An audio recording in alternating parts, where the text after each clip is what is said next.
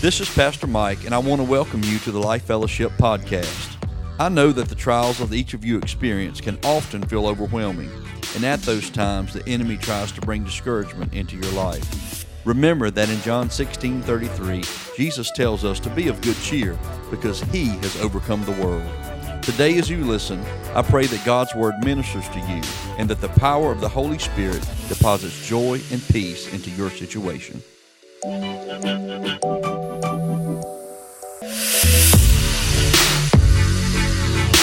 How many people in this place would like to know they never have to carry a burden ever again? If you don't raise your hand, we're going to have special prayer because something's wrong with you. You're crazy. You got something aspirin can't fix if you don't if you want to carry a burden again. Come on. I want to be free in my life. I want to be free. Free, completely free. I ask Erica to play just while I read this first scripture. I really don't have to put it on the board, but we'll put that Matthew 6 scripture up there. The first part of it, everybody will know very well. The last part, not as much. Why don't we all just recite it together this morning. Our Father, which art in heaven, hallowed be your name. Your kingdom come, your will be done on earth as it is in heaven. Give us this day our daily bread, and forgive us our debts as we forgive our debtors. And lead us not into temptation, but deliver us from evil. For yours is the kingdom, the power, and the glory forever. Amen.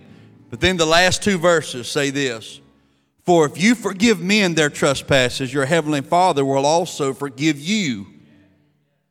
Let's read verse 15. But if you do not forgive men their trespasses, neither will your Father forgive you yours. I found a translation I find it very. Anybody like looking at different translations, just seeing how things are worded? I, I found one. It is the Weymouth translation. Now I want to read verses 12, 13, 14, and 15 out of the Weymouth translation. We didn't even have it on the computer back there, but I want to read that to you. It says this Forgive us our shortcomings, as we also have forgiven those who have failed in their duty towards us. We'll read that again. Forgive us our shortcomings, as we also have forgiven those who have failed in their duty towards us. And bring us not into temptation, but rescue us from the evil one. For if you forgive others their offenses, your heavenly Father will also forgive you your offenses. But if you do not forgive others their offenses, neither will the Heavenly Father forgive you of yours. Lord, I ask you this morning, God, that, Lord, you've already opened our hearts this morning. God, I ask you that you just pour into us today in this place in Jesus' name. And everybody said, Amen and amen. I want to talk to you this morning about freedom. I want to talk to you about forgiveness. Forgiveness is preventative measures. If you have forgiveness in your life, you don't have to deal with the children of unforgiveness. That's going to be what I'm going to be preaching on next Sunday the children of unforgiveness. But if you have forgiveness, it's a preventative measure, and you don't have to deal with all the side effects that come with unforgiveness in your life. We have a necessity in our life to forgive offenses. I like the way this Weymouth translation says it those who have failed in their duty towards us. How many of you in here this morning feel like there's been someone that's failed in their duty towards you? Come on. Oh, come on. Some, everybody feels like somebody's failed you.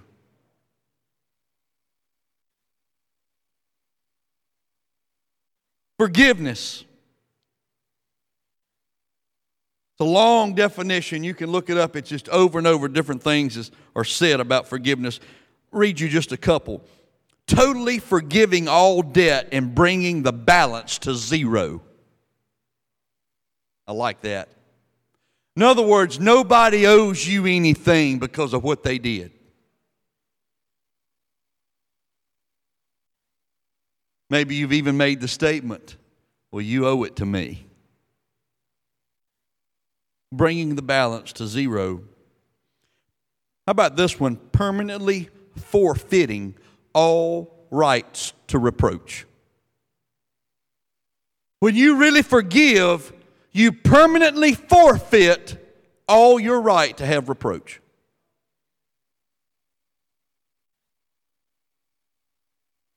All rights.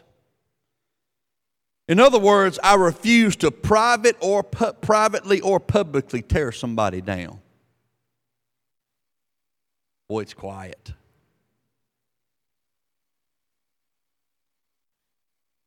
God always gives his children the ability to forgive. I want you to understand that this morning. You have the ability in you to forgive. When you do not forgive, it is a choice that you make, and it has nothing to do with what was done to you. Our foundation, foundational principles of Christianity are based on forgiveness.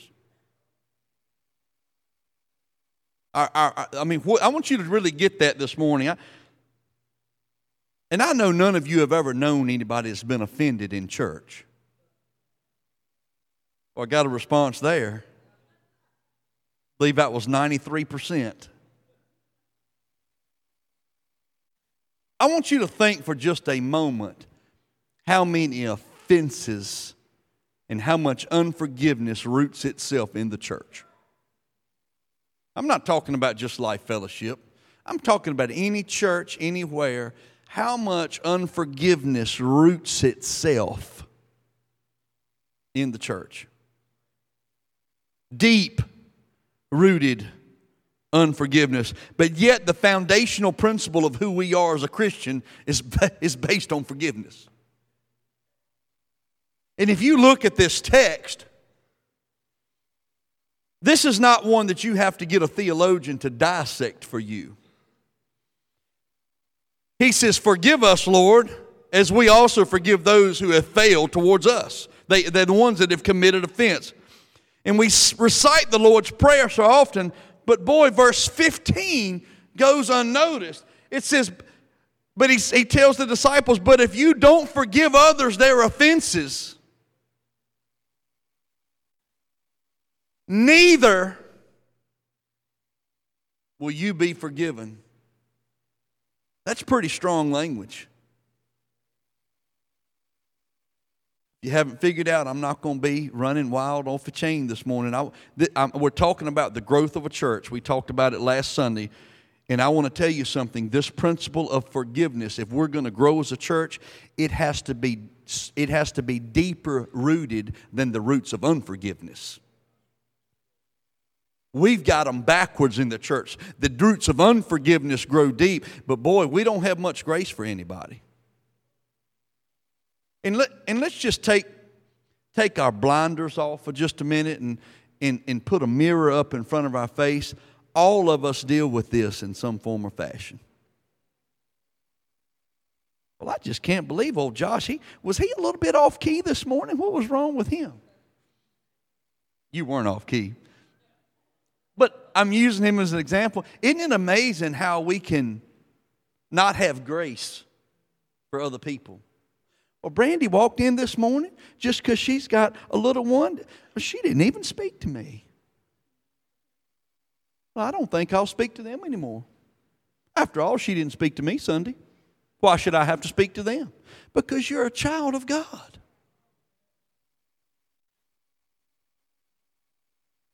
because you're a child of God. We're not a religion, I hate to even use that word, but we're not a religion that bases our love and acceptance and forgiveness off of what somebody else has done for us or to us. Our foundational principles are built on somebody that didn't really even know us. We weren't even born yet. But yet he went as a man and as God. He went to the cross and he died for you in your weakness. He was crucified and he died. Not only did he do that, but he got the keys of death, hell, and the grave so that you could have victory in this life over every issue, over every offense that you'll ever come in contact with.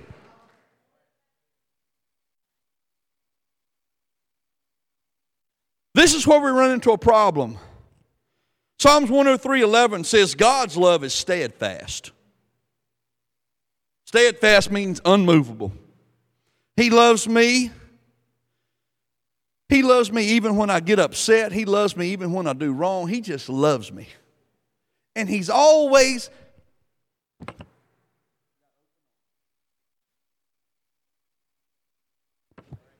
But our love is conditional. Oh, I'm, come on. Our love is conditional. If somebody doesn't act, do, or say like we think, we begin to have a problem with them and we allow a little root of bitterness to begin to set up in us. And it's called unforgiveness. The Bible says we shouldn't live a life being easily offended. And God's people, myself included, are some of the most offended people. Oh, how many offended Church of God people have you known in your life? I mean, let's look. We wouldn't be able. We would have to bring out a typewriter to type up all the uh, typewriter. Where in the world am I coming from? It hadn't been a typewriter in use in 40 years. I'm old. I really am. That came out of the archives. That's almost as old as a PC. But no, I'm just kidding. How many people in church have you known that are, have just lived an offended life? I want you to think about this. How many people were anointed and called for a purpose but because they were offended in church and chose to remain offended, their entire destiny in God was stolen. And they became a bitter, gruff, old person that died never fulfilling their destiny in God. All because of the way they dealt with offense. Well, Pastor, I, I, have already dealt with most of this. I, this, is, I, I, this is good this morning, but I've dealt with this in my life. I don't have to deal with things like that anymore. Really? I'm, I'm glad. But let me ask you this when that certain person walks in the room, what's your posture like?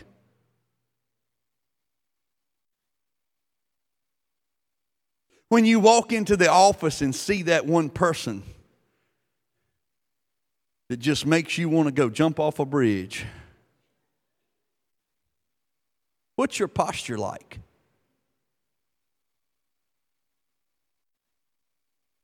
We live a life carrying offenses. Offenses are going to come. There's nothing you and I can do to stop, to stop it. And listen, I, I appreciate everybody's been so loving to me, but I want to tell you something. I'm going to offend somebody. I may have already offended somebody. But if I remain the pastor here, which I plan on doing, I'm going to offend somebody. Like I, I am a human. You're going to offend me. You know why? Not because you're a bad person, because you are human. You are flesh. You are not glorified in your body yet. This is what we need to do. We need to begin to recognize and have a distinction between weakness and wickedness. Somebody does something we don't think, we will vilify them like they're wicked when really all they were was weak. Everybody that's offended you has not been wicked. They've just had a weakness in their life. It may be a different weakness than you have, but a weakness nevertheless. You were never created to be a storage tank of anger. Have you ever met anybody? They are a storage tank of anger. They are a ticking. How many of you have known some church people that were storage tank? Come on, raise your hands this morning. That were a storage tank of anger, ready to go off at any moment. How you handle offense is your responsibility, not the offender's. And it's not God's responsibility. He's given you the goods to put into action to deal with offense in your life.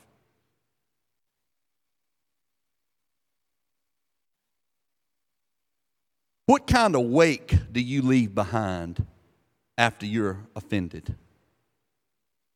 I was pulling Emily and a friend of hers on a boat one time, pulling them on a tube.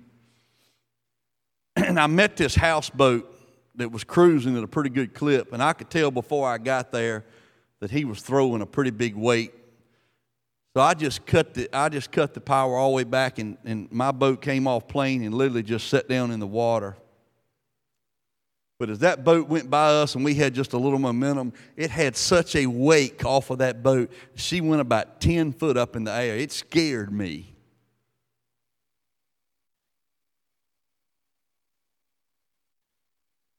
And I want to ask you, what kind of wake have you left behind after somebody's offended you? How many people have, listened to me, church, how many people have been caught in the wake of your anger?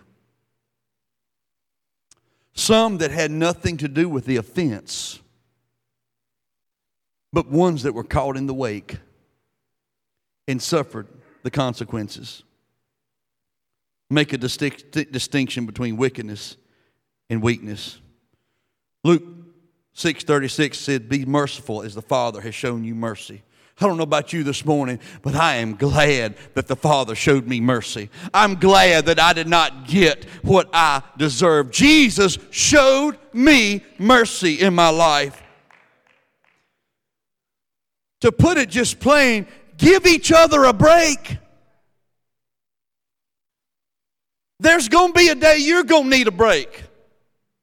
You may have it all together now, but you're going to have some disheveled days somewhere along the way, and somebody is going to need to give you a break. Learn to give somebody else a break. You don't, we seldom ever really know what everybody's dealing with when we're offended. When people say stupid things and mean things, and Church of God folks do both sometimes at the same time. But sometimes we don't know what they've been dealing with. Maybe they live with an abusive spouse. Maybe they just getting over having their child strung out on drugs overnight. I don't, maybe they just lost their job. Maybe they don't know how they're going to pay their rent. I don't know what's happening in their life, but can I tell you, we don't know what they're dealing with. And if we're going to be a growing church, we've got to give each other a break. Everybody's thinking, I wonder who got offended this week in church. Nobody. Remember what I said forgiveness is preventative measures. If you have forgive, if you learn forgiveness, you won't have to deal with unforgiveness. The first step in handling offense Go to God and not others. Some of you didn't write that down. I'm going to say it again. First step in handling offense go to God and not others. This is what happens. You go to God, it allows the Holy Spirit to give you a better perspective in your life. Allows the Holy Spirit to begin to speak to you. If you go to others, then you cause them to think less of the offender. Now someone else is offended.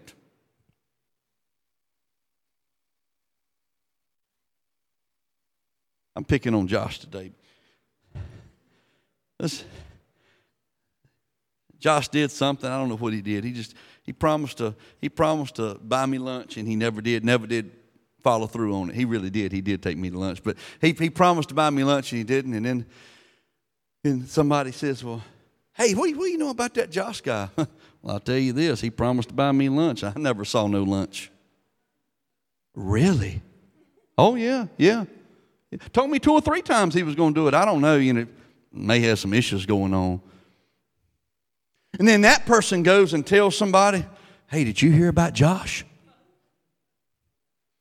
He told the pastor he, he was going to take him to lunch, but pastor said he found out he's got so many issues going on, he can't even take him. And before you know it, everybody's offended at Josh.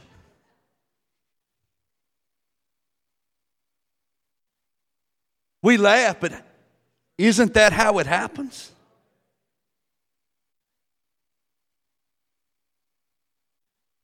When you go talk to somebody else after you've been offended, I want to tell you what's really taking place. You're wanting somebody to validate the feelings of your flesh. Because if you go to God, He's not going to validate your, the feelings of your flesh. He's going to immediately bring you right back to what the Spirit is saying about that offense in your life. But when I go to somebody else, it's because I'm, I'm wanting to be validated in the way that I feel about what happened to me. And there is nothing positive that can ever come from having your flesh validated because your flesh is deceitfully wicked above all things. I said it the other week your flesh is not saved. Your spirit is saved. Ain't nobody's flesh in here saved. If your flesh was saved, you couldn't never watch anything, do anything. You couldn't do anything that was outside the Word of God again. Once you've been saved, your flesh is not saved. Don't try to validate your flesh in your life. If I go to God, I begin to feel peace in the situation. And I also honor God because I maintain unity in the house of God.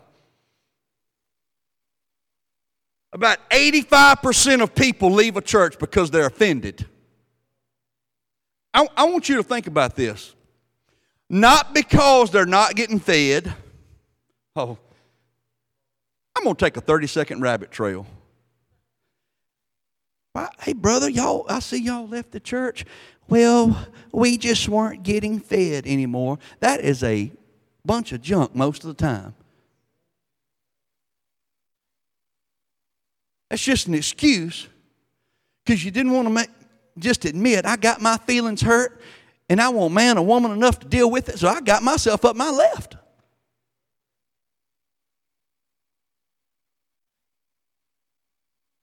God said, don't be easily offended. When I honor God by talking to Him first, I honor Him with unity. When I go to others first, I succeed in getting others to sin and creating division in relationships.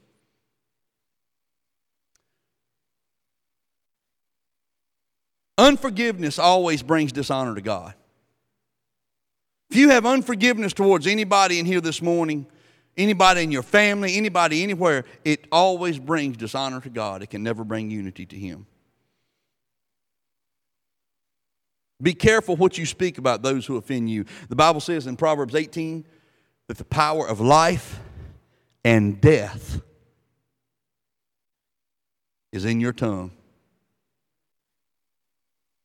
Let's, let's just break it down real. Well, we can cut somebody up pretty good when we need to, can't we?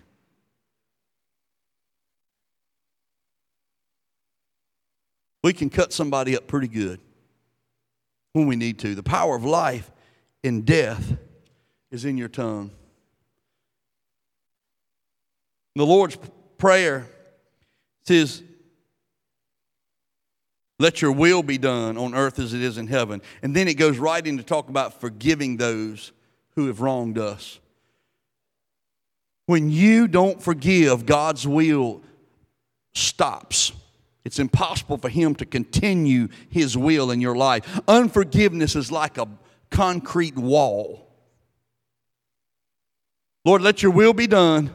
And for Lord, as we forgive others, and when you when, listen, when you have God's will that you're trying to accomplish, and you have unforgiveness in your life, and you don't operate in forgiveness, it immediately stops His will in your life.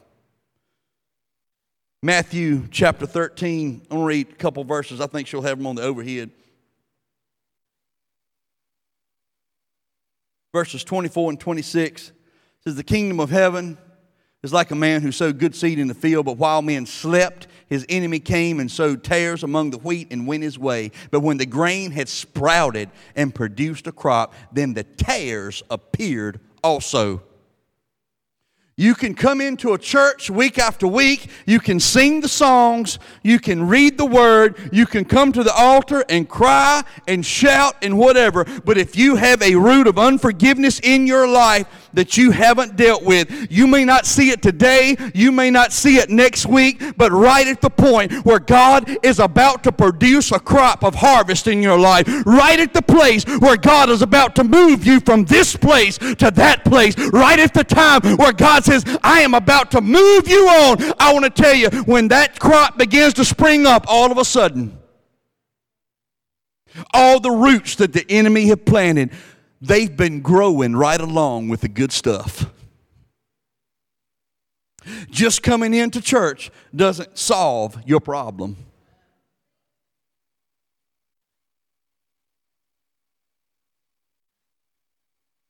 God says, I want you to have forgiveness in your life. Satan plants seeds in your mind. That's where it all starts. Listen, whatever God does for you, you should do back. Forgive us our debts, Lord, just like we forgive others.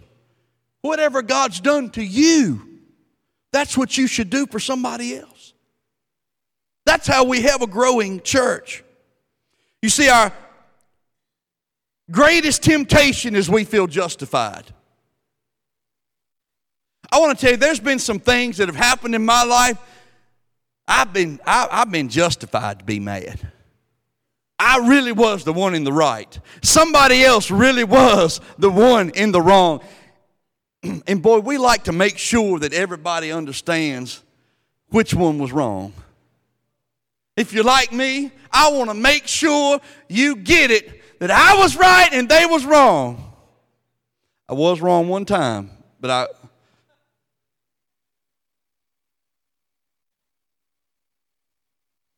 Listen. Don't feel justified. Let me let me share two stories with you real quick. One of them's about Moses. Moses had a great destiny in God. He was called out of obscurity and called to bring the children of Israel out of Egypt through the desert and into the promised land, a land flowing with milk and honey. Here's Moses on this journey. They get about halfway through, and God tells Moses, Moses, if you'll speak to that rock, I'll let water come out and nourish you on the way. Moses says, No problem, Lord. Wham! Wham! with his staff. Strikes the rock out of anger because he was angry with the church folks. He was. He was angry with church folks. That, this is amazing, that one instance of anger instead of operating in forgiveness towards them kept Moses from entering the promised land. He never fulfilled his complete destiny in God. God let him look over the valley and see it, but he never got to walk into it.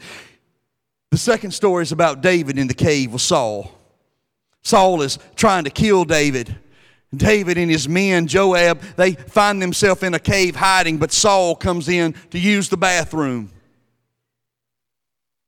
And Joab tells David, he said, Buddy, your day has arrived. Here he is. He's yours for the taking. David said, I'm not lifting my hand against God's anointed. David says, I'm operating, I'm operating not out of my flesh, but according to what my spirit says. Listen, how you handle offenses permanently affects your destiny. David is one of the most well known kings that we'll ever read about in the Bible, or I guess really even in history itself. King David. He did a lot of things wrong. My Lord, he, he even had an affair with a woman while he's in the palace, but he learned not to be offended. And because of that, God said, He's got a heart after my own heart. You can't live an offended life and expect God to bring you into your destiny. Eric, I want to get you to come and play. The only difference in Moses and David, man, I, have got to say this your anointing will never bring you to your destiny without you learning to deal with offenses. If I had to pick the most anointed man, Moses did more miracles than anybody I've ever. I mean, listen, he was he was splitting seas wide open. He Moses had the miracle thing going on. Not many miracles recorded in David's book. Moses had the power, but he didn't deal with the fence right, and his destiny was stolen. So I want to encourage you to recognize this morning just because you have power in your life through the anointing of the Holy Spirit, that doesn't make it okay.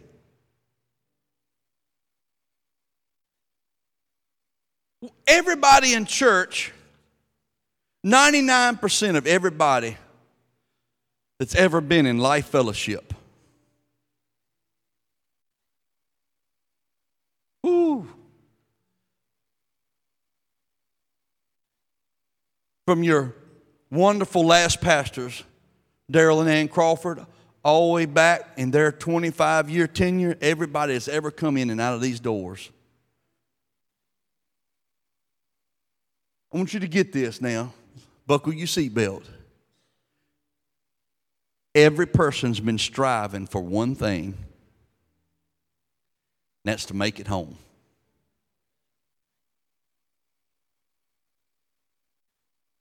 I know there have been offenses.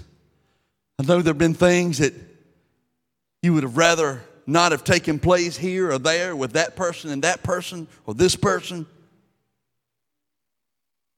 But we're all trying to make it home and carry as many people as we can with us.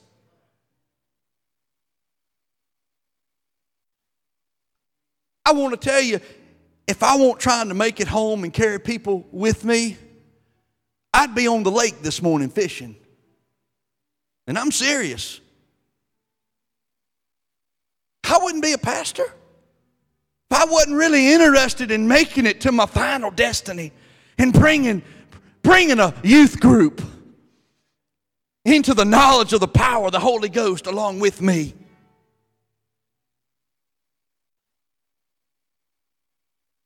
And everybody that's ever been in this church, in your office, in your family, in your life, that's offended you, some of you have deep, deep wounds that are festered and you wonder why you never completely get past them, it's because you never let yourself completely heal. Be careful. Unforgiveness can become a crutch you lean on. Well, I just can't seem to get past it. No, you choose not to get past it. The day before Christmas, 1943, that picture up. Franz Stigler was a German Luftwaffe fighter pilot. He's on the right.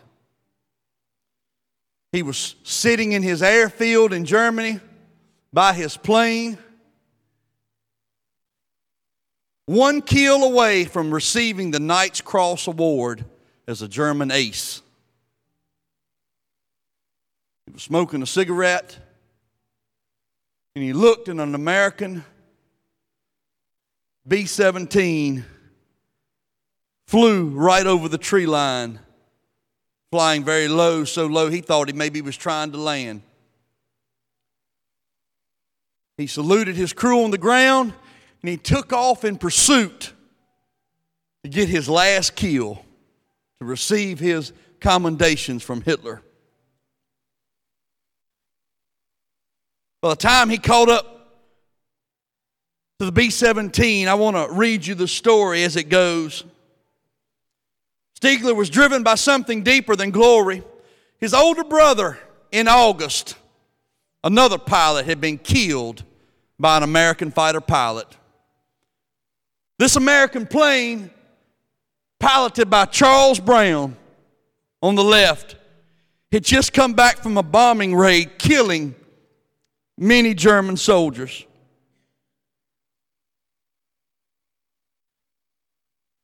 As Stigler's fighter rose to meet the bomber, he decided to attack from behind. He climbed behind the sputtering bomber, squinted into his gun sight, and placed his hand on the trigger. But he hesitated. Stigler was baffled.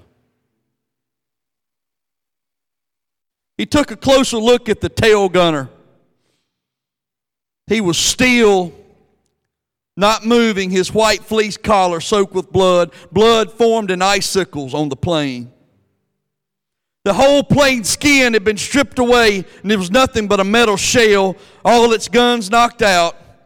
He could see men huddled inside, tending to the wounds of other crewmen. He nudged his plane alongside the bomber's wing and locked eyes with Charles Brown. Charles Brown stared into Ziegler's face just a few feet away with shock and horror. Stigler pressed his hand over his rosary and eased his index finger on the trigger, but he couldn't shoot. Alone with the crippled bomber, Stigler changed his mission. Instead, he nodded at the American pilot. And he began flying in formation so German anti aircraft gunners on the ground wouldn't shoot down the slow moving bomber. Stigler, in face of being even court martialed in Germany and killed for helping an enemy, Stigler escorted the bomber over the North Sea. He took his last look at Charles Brown, the pilot. After they crossed the North Sea, and he saluted him. As he flew him into safety's way, he peeled his fighter away and returned to Germany. Good luck, Stigler said to himself. You're in God's hands now.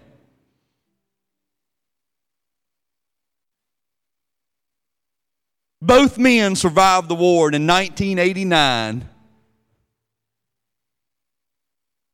Charles Brown began a quest to find the man whom he had offended, but chose to let him live.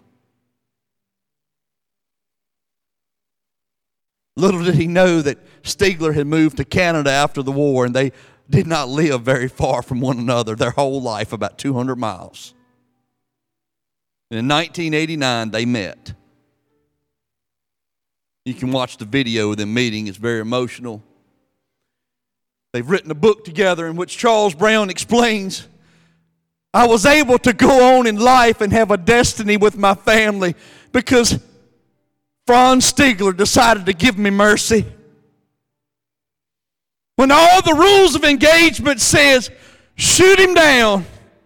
He's finished. He's offended. He's killed. He's destroyed everything around you.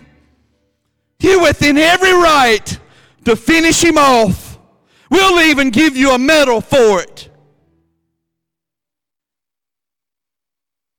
But something happened that day to the German pilot. for the first time since the war started, he really noticed how ravaged the enemy was themselves. That they were tattered, they were torn, they didn't really have any fight left, and they were just trying to make it home. This German pilot did something extraordinary, and he escorted an American bomber. Moments after destroying and killing many Germans, he escorted him to safety. Now, I want to ask you a question this morning. How many people have you taken notice of and how much damage they already have? Maybe they've offended you, maybe they've destroyed things in your life. Some of them may even be dead now, but yet there is a root of bitterness that has remained because of what they did. And I want to tell you this morning, they were probably on their last leg themselves. They were, they were just, they were just limping along. The church should be called a house of mercy. We ask people to come and say, Come here because God's mercy is in the house because He has forgiveness of your sins. We'll get up and preach and we'll teach and say, it doesn't matter what you've done. It doesn't matter how bad it is. It doesn't matter how many times or who it's with. I want to tell you, God's grace is sufficient for you. His mercy is new every morning. But yet in our own life, we keep our finger on the trigger.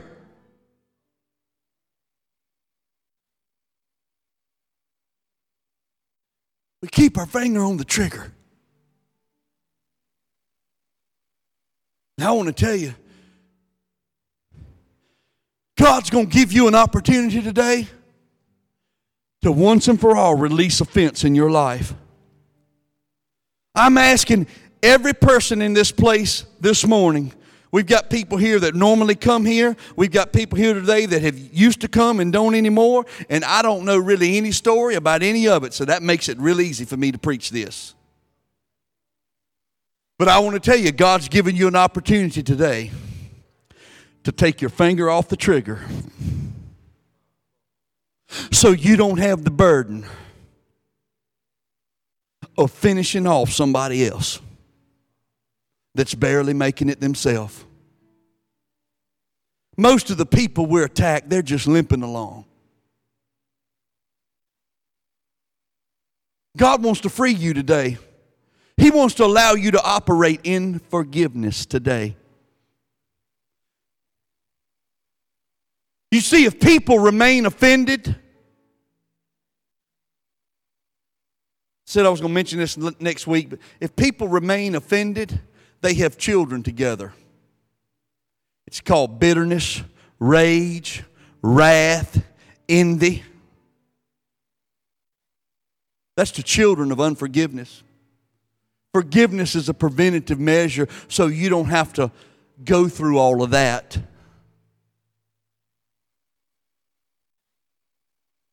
God wants to free you today in every way. Well, I, came here today. I was looking for a pumped up Holy Ghost filled service. I want to tell you something. The Holy Ghost has never done nothing any more powerful than bringing forgiveness into our life. That's the most powerful thing that He's ever done.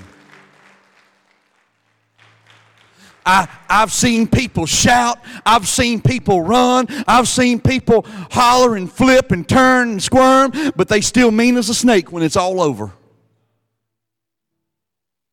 because they've never dealt with bitterness. Ushers, I want to ask you to go ahead and get ready and come down.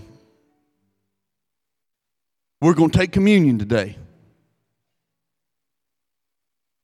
I'm going to ask, I'm going to give a little explanation. So I am going to get everybody that will stand in the altar and take communion. I'm going to get you to come. Those of you that need to remain seated, the ushers will serve you in your seat after everybody comes. The ushers are going to be standing there here on the corner. If they run out of bread on another corner, just come somewhere else and get your bread, but they're going to be standing on these corners. We're going to take communion together today.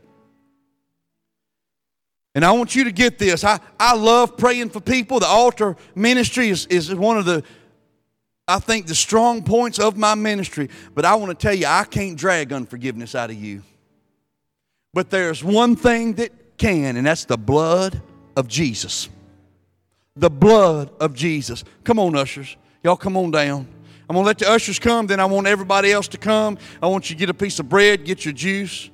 As the ushers come, they're going to stand on these corners, right here in the front, wherever y'all want to stand. Go ahead and come, everybody. You can get stuff from the ushers. Then, ushers, please serve the ones that have to stay in their seats. And I want everybody to stay in the altar, if you will. Come on. Come on. Listen, the Bible tells me that Jesus was broken in every way that you and I could be broken. And see what offense does, it breaks us. It breaks us. Some people live their entire life never the same again after being broken by offense. And I want to tell you today, God's in this place. If you need salvation today, we're getting ready to pray here in just a minute. You just need to ask Jesus to come into your life and say, God, I need, I need forgiveness myself today.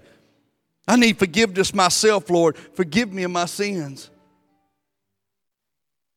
Luke chapter 22. I love the scripture because it talks about the breaking of the, bre- of, of the bread, and we know that the bread represents the body of Jesus. And most of the time, we'll we talk about the physical brokenness of Jesus' body when we refer to the bread. But I want to tell you this morning, I believe that scripture speaks more to the, fit, to the mental brokenness of Jesus' body, mind. His mind was broken. His own rejected him. He was spat upon. He was, a, he was offended. Richard, he took all the offenses that you and I will ever deal with, he took them all on himself mentally, we say we're overwhelmed. The only way we can get overwhelmed is when we don't recognize the significance of the body being broken. And listen, I, I'm not trying to make this elementary this morning. I realize people have hard struggles, but I want you to get this. If you and I will grasp the significance of the body of Jesus and that it gives us clarity in mind and physical healing in our body, that it, that it is a cure for brokenness and mental illness, that everything that takes place is covered because his body was broken. That's the only reason. The only reason. There's nothing else in Scripture that gives you a covering for offenses other than the broken body. The Bible says he took the bread and he broke it, and they did eat.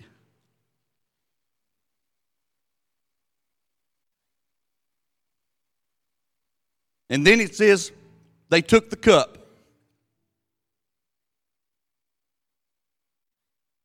And he gave thanks. And we know that the cup represents the foundation principle of who we are. It represents the blood of Jesus being shed. And I want to encourage you today if you're in this place, you've never made Jesus the Lord of your life, what a, what a great time to do it right now. You're about to partake in the Lord's Supper. Nobody has to lead you on a 12 step process. You've just got to say, God, I recognize that you came and died for me and that you bring forgiveness of my sins, and I invite you into my life. And it's done. It's done. It's done. The bread for my text today represents the times you've been offended. I didn't talk much about the times you've offended other people. The blood, it covers you from all those offenses you've caused others.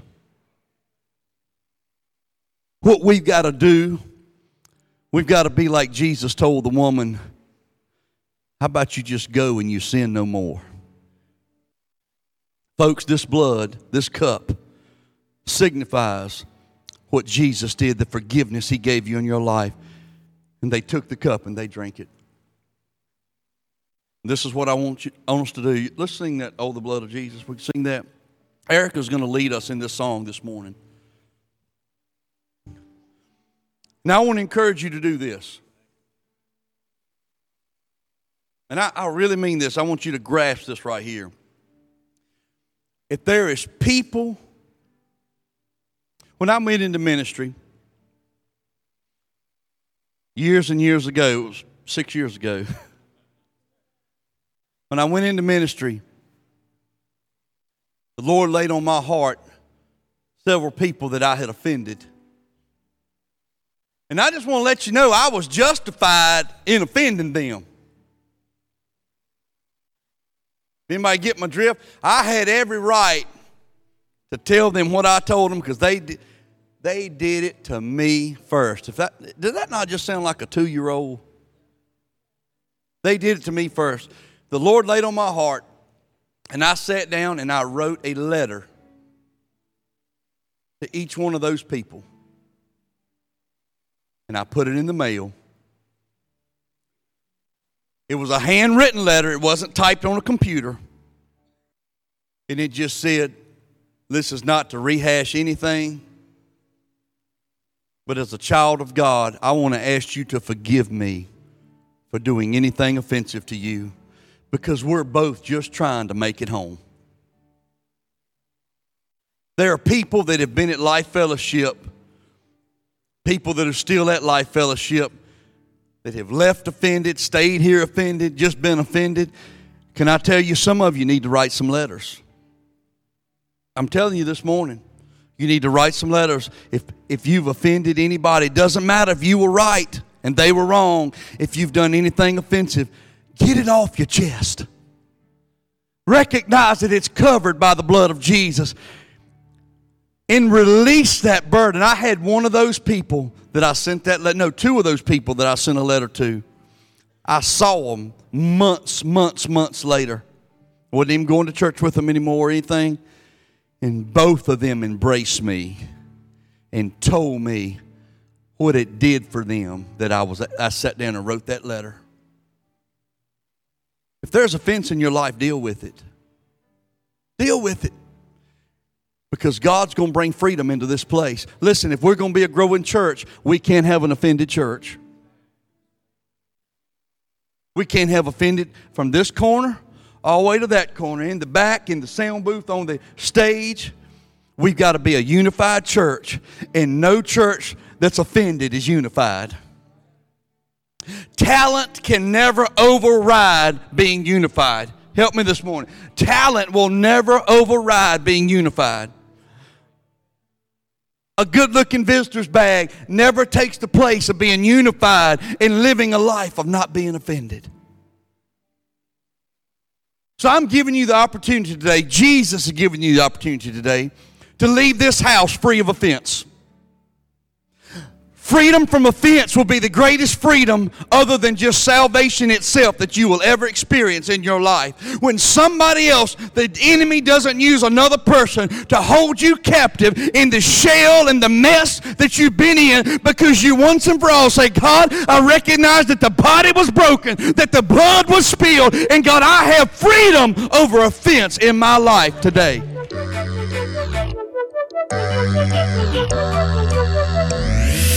Thank you for listening to our podcast here at Life Fellowship Church in Hurst, Texas.